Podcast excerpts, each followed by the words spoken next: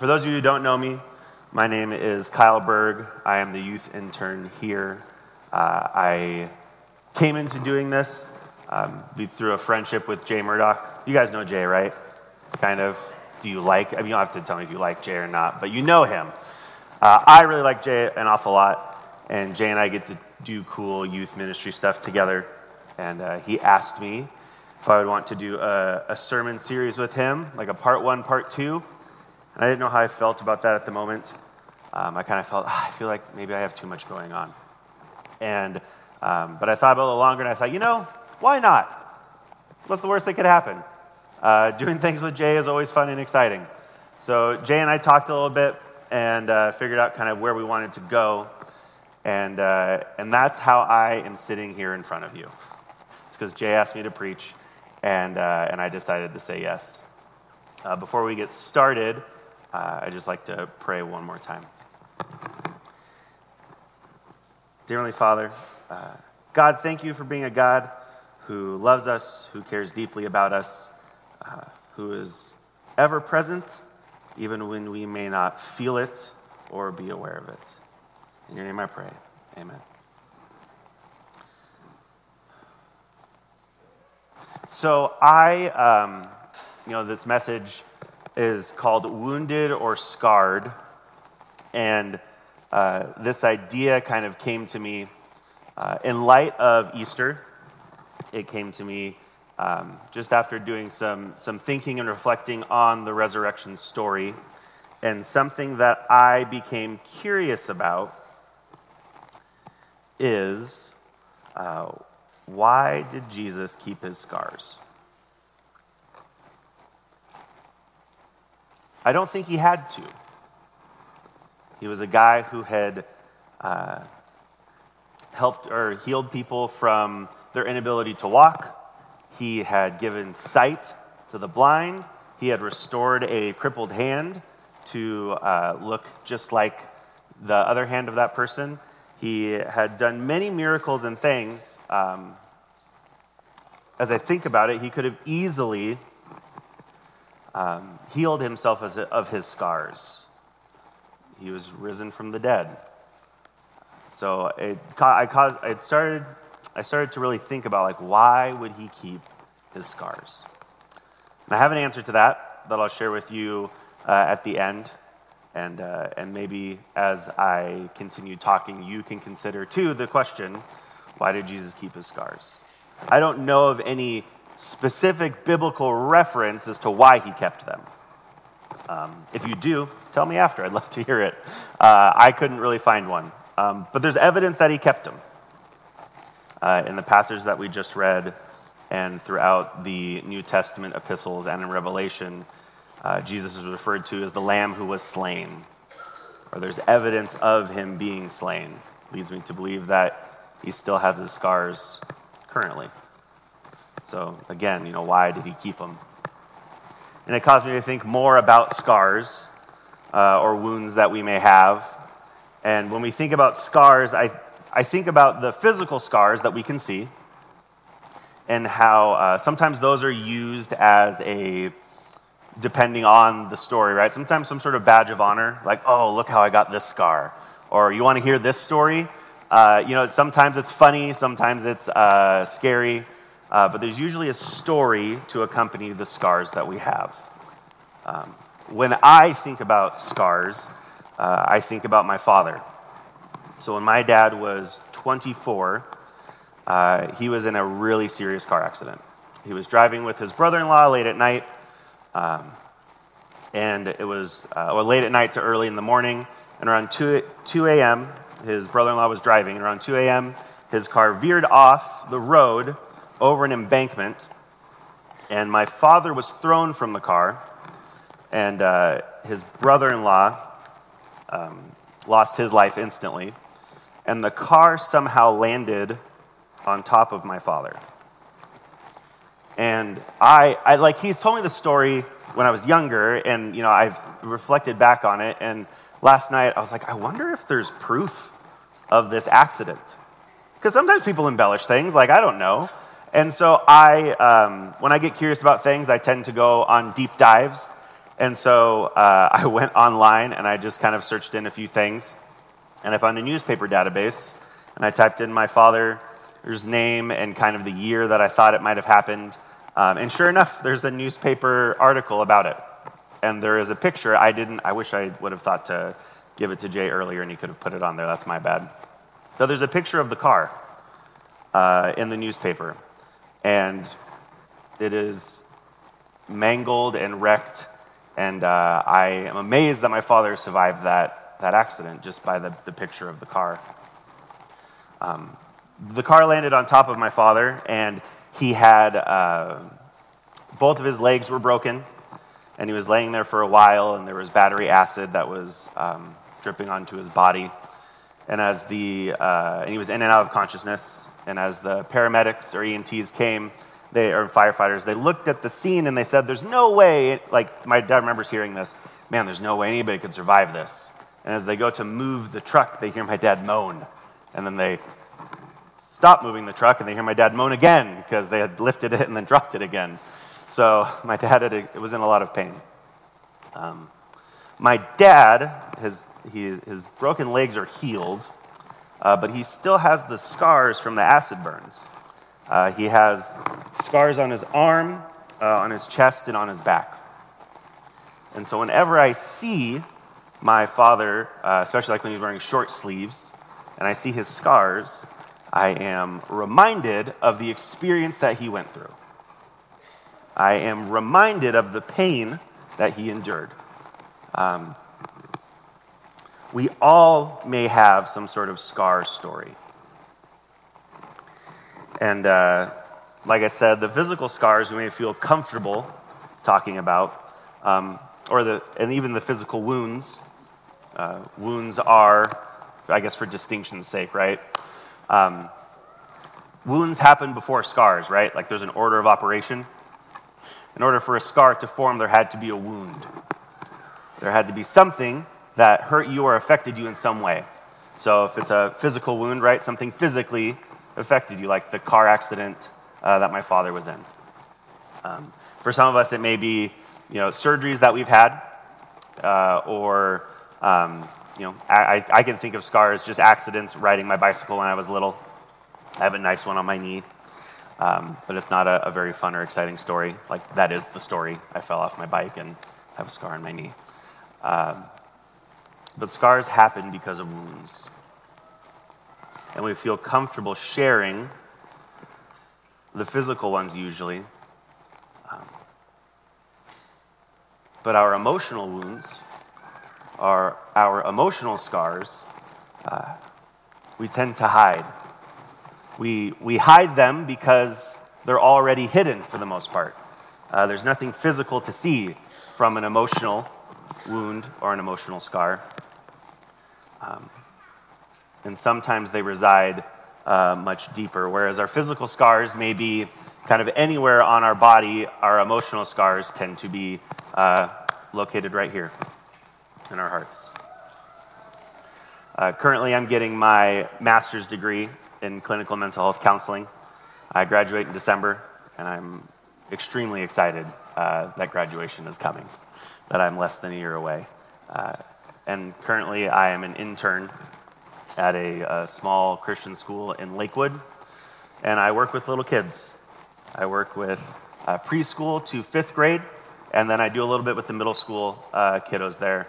Um, but I, I, I, get, I get the privilege uh, and sometimes the really difficult task of sitting with children as they share these emotional wounds, uh, the, the ever present pain that they are in. And uh, for 30 minutes a day, um, once a week, uh, that's the time or duration that I meet with each kid. Uh, and we do things to discover, uh, if it's appropriate and necessary, uh, the origin of that wound. Uh, because if we don't heal, or if we don't try to take care of our wounds, they become much worse. Um, in order for a wound to become a scar, they have, you have to clean the wound, You have to bandage the wound, and you have to monitor that wound. Uh, I'm not a, a, medical professional, but I, I, think I understand that much. That there is a, uh, you know, a certain amount of work you have to do to make sure that that wound becomes healed. Like I said, the physical ones are easier to see. Um, but emotional wounds are, are a lot trickier or harder. Um, emotional wounds come from uh, the relationships that we have with others or with ourselves, right? Um, sometimes it can cause immense pain. And if wounds aren't treated, they become much worse. Uh, I'd, I'd like for us just to, to take a minute, and I want you to consider, I want us to consider, this is something I have to reflect on as well. Um, where are the places that we may, ha- may have been uh, emotionally wounded? What are the things that maybe we haven't quite dealt with? Because emotional wounds, like, because they're not physical and we can't visibly see them, we tend to just push them down. Does anybody do that? I guess you don't have to raise your hand, but I will. if I am experiencing something that is unpleasant, uh, something that has really affected me in my heart, um, oftentimes I push it down. Because I think if I just ignore it, it'll go away. If I just ignore it, eventually uh, it'll get better. We often can hear that expression of, oh, suck it up right? Or you'll get through it. Um, while the you'll get through it part may be true, um, we have to do something for it, right? Like we would never, we would never allow a physical wound to go unchecked. For those of you that have children, uh, if they fell, hurt themselves, were bleeding, um, I would imagine that at some point you would try to make sure that they were okay. You would want to check the wound, inspect the wound, make sure that it uh, will get the proper treatment that it needs. Um, but for some reason, we don't always do that with our emotional wounds. Um, we tend to just ignore them or, or push them down. But we have to figure out how to heal from these things. So hopefully, um, you know, we've kind of we've taken a little bit of time, or at least I've offered it, but then I continued talking. Um, but I, I, I actually I want to. I want to give just a little bit of time. I'm going to be quiet, and I just want us to think: um, what are the emotional wounds that we might be carrying today?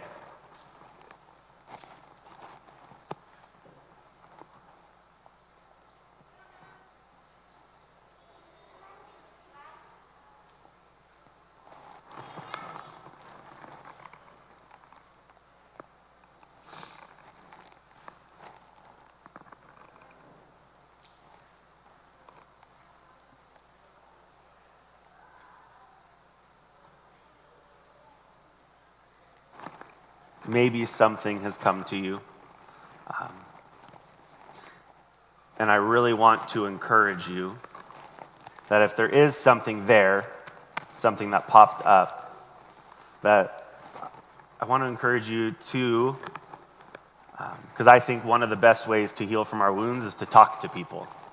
Um, I feel like the last two years, that's what I've been learning how to do, is how to talk to people in a different way and how to listen to people in a different way. Uh, and I, I firmly believe uh, that in order for us to heal from our trauma, to heal from our emotional wounds, we have to talk about them. We have to get them out there. And there is, uh, there's obviously appropriate times to do that. And I really want to encourage you that if you do have an emotional wound, I hope that you know someone in your life or somebody here at this church that you feel like you could talk to, that you feel like you could share uh, the pain that you've experienced. Because when we talk about things, we have this beautiful ability to name it. Because maybe some of us have this emotional wound, but we just can't quite figure out how to express it. And I want to encourage you one of the best ways to figure it out is to try to express it Because when we can name the thing that has hurt us, it begins to lose its power. When we can identify what is causing us distress, it begins to diminish. Not all at once. I, I, I don't want anybody to think that. I mean, it could. Um, but I think that sometimes it, it takes work and it takes time. But we have to be willing, I think, we have to be vulnerable enough to share those things that are really hurting us. I hope, I, I haven't been at this church very long. Some of you have been here for a long time, um, and, you know, and, and, and in between. And I would like us to consider, right, are there people here at this church that we feel comfortable talking to? That when somebody asks us how we're doing, we don't just give the, okay. Uh, I, did anybody go to Union College here? Yeah. So, if you guys have been to Union College, you know Ron Dodds. If you ask Ron Dodds, how are you doing? What is his response? Do you remember? He goes, I don't know. That's my Ron Dodds impression. I don't know. That's what he does. Because, and, and I remember I had a friend stop him one, or a friend of mine stopped him and said, Ron, why do you say you don't know? He's like, because I don't think you really care. I, he just takes, and not in like a, like a calloused way, but he's just like, you're just, you know, saying hi. You know, you're not really asking me how I'm doing. Um, but if you take the time to sit down with Ron and you say, Ron, how are you? Ron will tell you how he's doing. He's a pretty open book.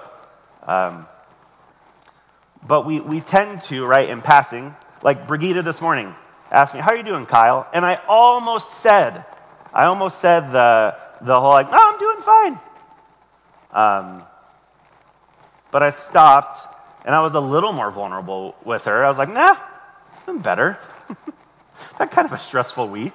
Like, I, you know, you, you take a little bit of time to be honest with people um, and you find that when you can get those things off your chest, you tend to be a little more, the thing that you are carrying doesn't begin to feel so heavy anymore. Um, you know, Jesus talks about, come to me because my burden is light.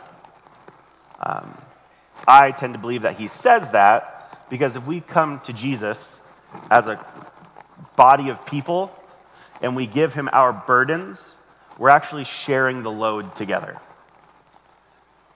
because it's hard to lift a heavy thing by yourself. But it becomes a lot easier when you can do it with someone. Our wounds need healing, and they need to be exposed at the appropriate time and to the right people in order for healing to occur. Because when healing happens, wounds become scars. And scars are the reminder of the thing that happened. Scars are the evidence of we have been through something and we are on the other side. A wound is the thing we are currently dealing with. A scar is something that says we have made it through. And I realize that that metaphor may be imperfect. Um, but it's something that I have been really considering. That when we share widely, when we do truth telling that is, that is big and meaningful, when we can speak from our scars, we have a better perspective. When we speak from our wounds, we have a very myopic view of just the, the incident and event that occurred and how it has affected me. But when we speak from our scars, it tells a slightly different story. When we speak from our scars, we can zoom out just a little bit more.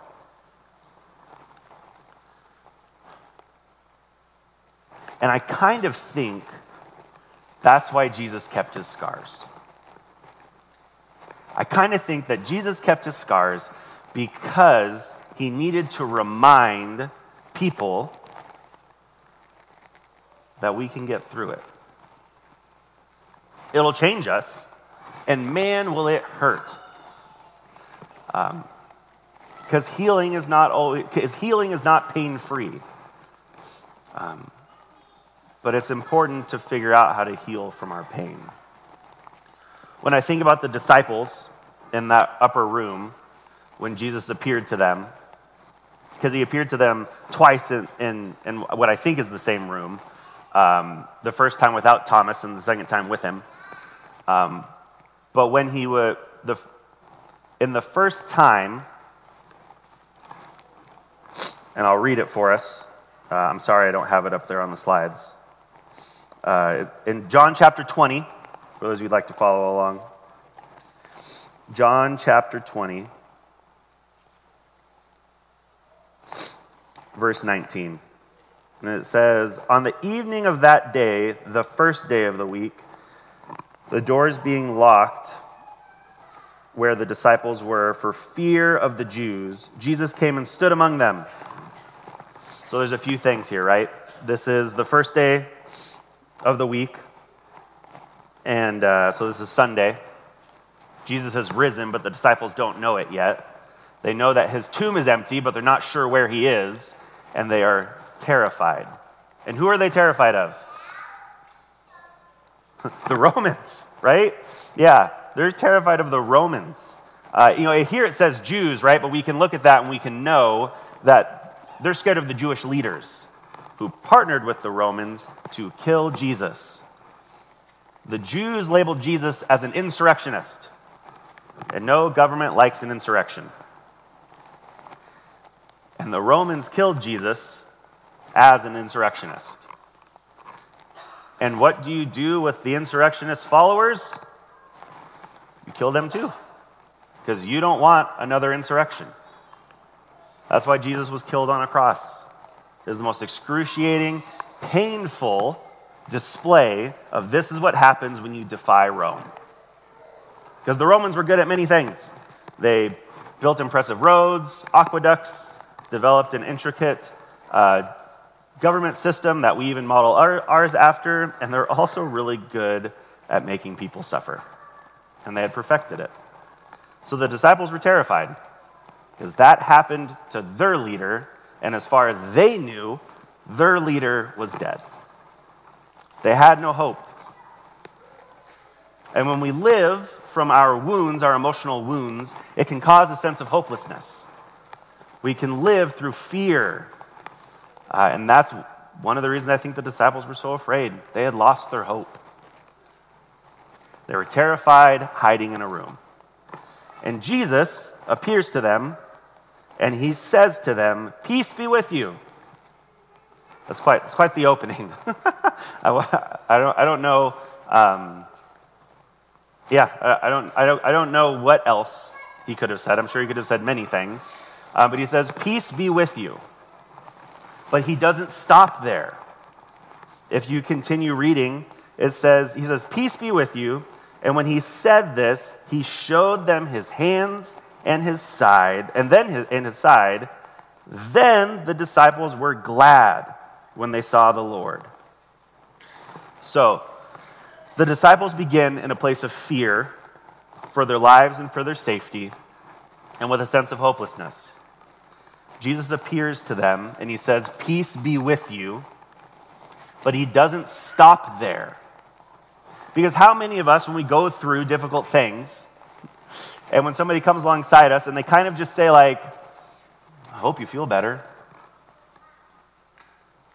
it can be a nice gesture. I'm not saying it's wrong. But if we really want to be helpful towards others, I think we have to take it just a little step further. We have to figure out how to connect with one another. And connection for the last two years has been really difficult. Can we agree on that? Connection has been really, really hard. And as we're coming back together, we're trying to figure out again how to become more connected. And especially today, um, I don't want to sound like those people, but technology, right? Like, technology makes it hard. Like, we are the most digitally connected, but the most interpersonally disconnected people ever. Because digital, because we have platforms and we have email and we have text messaging, we have all these things that insulate us from truly getting to know or connect with one another. And yes, technology can do really awesome things, like it connect us globally for sure, but there's something about the physical presence. There's something about sitting next to someone, right, and showing them our scars. Being vulnerable enough to say, Man, I hope you're doing well. I have experienced something similar. Jesus shows them his hands and his side. And Thomas wasn't there. Like, have you ever, you know, heard of something so awesome and you missed it? Right? Like you, like you're, you, uh, all your friends or family get to experience this really cool thing, but for some reason you weren't in the room. Uh, and Thomas, uh, I think sometimes Thomas gets a bad rap. I think, you know, Thomas is considered the doubting one. And, uh, and I just, sometimes I don't think it's fair the way we treat Thomas. Because I think if I was in Thomas's position, I would be there too. I think I would say, yeah, right, man.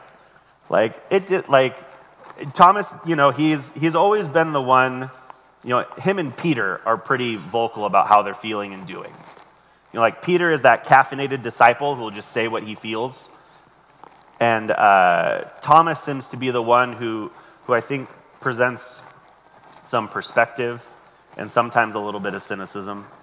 And I think healthy skepticism can be a good thing. And so Thomas says, Man, unless I see his hands and the marks of the nails and the and place my finger into the marks of the nails and place my hand in his side, I will never believe. I love that children's story today. I don't know if you did that on purpose, Sandy, um, but just that idea of like sometimes, or at least what I took from it as I was watching, I was like, man, like sometimes you really got to see it to believe it. Like there's a certain level of trust that we develop with one another, but it's nice to see the evidence. Like, show your work. right? Something I hated doing in school for math. I just wanted to write down the answer. I didn't want to show my work. Um, but Jesus shows his work. And Thomas wants to see it. And Thomas has to wait eight more days to see it, uh, which I imagine can be, uh, you can probably feel pretty bitter about that. And it's not like he knew it was going to happen. But can you imagine everybody else feeling super happy because they finally saw Jesus again? and you are miserable because you missed it. Uh, because while the other disciples' wounds may have been able to begin to heal, Thomas is still fresh. Thomas is, Thomas is still scared. As a matter of fact, it seems like they all still kind of were, because when Jesus appears again in verse 28, it says, Eight days later, his disciples were inside again, and Thomas was with them. Although the doors were locked, right? Doors are still locked. There's still a little bit of fear there, healthy fear. Uh, and it says that Jesus stood among them and said, Peace be with you. So Jesus appears again and does the same, same thing, right? Peace be with you. Like, I want you to figure out how to feel better. Peace be with you. And then he looks to Thomas. He says, Put your finger here and see my hands. Put out your hands and place it in my side. Do not disbelieve, but believe. Believe what? What is Jesus calling Thomas to believe? Believe that he's risen for sure. But I wonder if there's something more. because the resurrection is a beautiful, beautiful story. Because it's the resurrection that gives us hope. Jesus' crucifixion on the cross is extremely meaningful.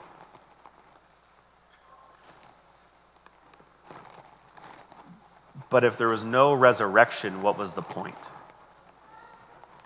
And please hear me when I say this. I don't want that to be a heretical statement. If Jesus never rose again, what was the point? His resurrection is what brings us victory and healing of our sins. Right? His resurrection is the really meaningful thing. Um, I, I think when you look at that whole, the whole three day experience of the passion, man, the resurrection is, is, is everything. And I really appreciate the, the word too, because Jesus wasn't resuscitated, right? He wasn't to the brink of death and then brought back, he died. And then he was resurrected into something new. And he kept his scars. He didn't have to, but he did. I personally think when our wounds become scars, our scars can become art. They can become this beautiful picture of what healing looks like. And they can become hope for other people. Jesus kept his scars to provide hope and healing for others. And as the musicians come back up and we begin to, to land the plane, um, I, really want, I really want us to, to consider this. His scars matter because his scars tell us that we matter. His scars matter because they enable us to say, yes, we can do hard things. Yes, we can live through excruciating pain. Jesus did it, and he has the scars to prove it. Jesus' scars help us know, again, that healing is possible. Our scars our healing from difficult things, our emotional scars, can help the people in this room and the people that we know heal from difficult things. But we've got to be willing to be vulnerable. We have to be willing to share our scars. If we never share the things that we have gone, or the, uh, our, if we've never shared the things that we have survived, how will people ever know that it's possible? For those that feel incredibly hopeless. Hopelessness is a real thing. I see it in my work, and you don't have to be a therapist or a counselor to see it in the world around you. And his scars bring hope. I really want, uh, is, is a, a, huge desire of mine um, for myself and for our church community that we become people who are willing to acknowledge our wounds and heal from them. And once we've healed from those wounds, to use them, to use those scars as a message of hope and light for others. Jesus did it for Thomas, and Jesus does it for us. And I really believe that Jesus is calling us to use our scars to share his love and the hope that other people can have in him. I'm going to uh, pray one more time. And, and as I pray, I just, uh, I hope that we can consider this. Dear Heavenly Father, uh, God, you have really, really shown us that, that we matter to you. You have shown us that we can do incredibly difficult things. Uh, Lord, you died and rose again into something new. Uh, you were not as you were before. Uh, and God, you kept your scars to remind us that life can be painful, but that there is hope and healing in you. So, Lord, as you invited us, or as you invited Thomas to reach out and touch the scars, uh, God, I pray that you work in our hearts, that we can become people who are willing to allow other people to see our scars. We become people who are vulnerable, we can become people who, uh, just a body of compassion, a body of hope and support to the people around us. So, God, continue to work in our hearts that we can heal from our wounds and that we can become people with scars that share hope and light to a world that desperately needs it. In your name I pray. Amen.